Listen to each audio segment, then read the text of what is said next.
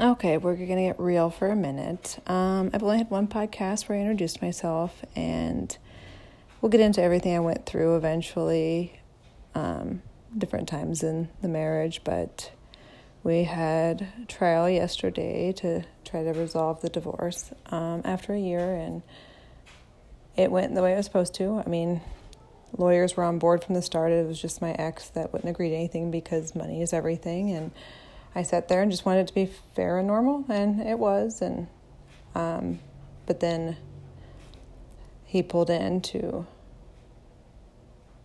pick up our son uh, for baseball, and I could see clothes hanging up in the back of his car, which tells me immediately um, that he's back with the one he was with when I filed for divorce behind my back because she lives further away and and uh, I noticed it, and my daughter did too. And she said I didn't want to say anything to you, um, but yeah, I see her name come up on his phone all the time, and I'm hurting really bad right now because I mean I assume he probably went back to her, and um, but he'd been begging for me for eight weeks and saying he hadn't been with her, and he did the same thing earlier back in December and January, and they broke up, and he was with her the whole time and sleeping with both of us and um, I'm glad I didn't this time. This time around, I kept on saying no, but after someone is so nice to you for weeks and comes back into your life, even when saying no after being in a toxic relationship for so long,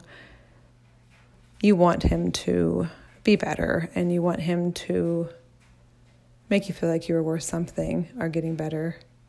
And to know you, he was probably with her the whole time or went right back to her and his life really doesn't change and someone's there for him it's depressing. It's sad. Um, I've been alone for like the last year since I filed, um, and he's always had somebody, and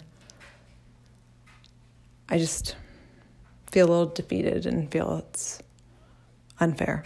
I guess that people can't see through his shit, um, and you just want them to fall and be found out, and it doesn't always happen right away, and you probably, I'll probably never know if it happens, and just hurts and that's real and I will deal with it and get stronger and go to counseling to work on the stuff not bothering me because it should be expected, but my mind doesn't work like that right now and it hurts really bad. And so if you're going through the same thing, know that it hurts and know that it's normal and know you'll be okay and you don't want to be with them it just hurts. So, just want to get on here to just have a moment of truth of when you're really feeling like shit because there's many times like that when you leave. It's not you leave and everything's great. It's been a year.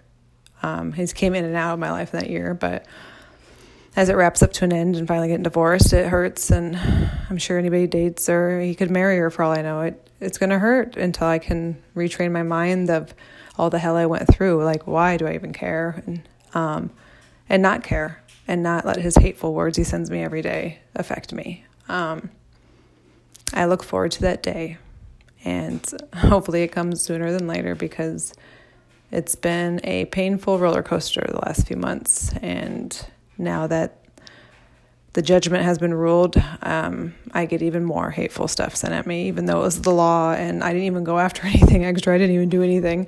It was just a basic divorce, and both lawyers said it's black and white, and that's it. It's fair, it's done. And instead, I'm basically the devil, or, and he's treating me as such. And I gotta not let those words get to me but it's hard. So anybody going through that, or anybody that knows what it's like to be on the receiving end, once you piss somebody off with that with a narcissistic personality, it's it's hard.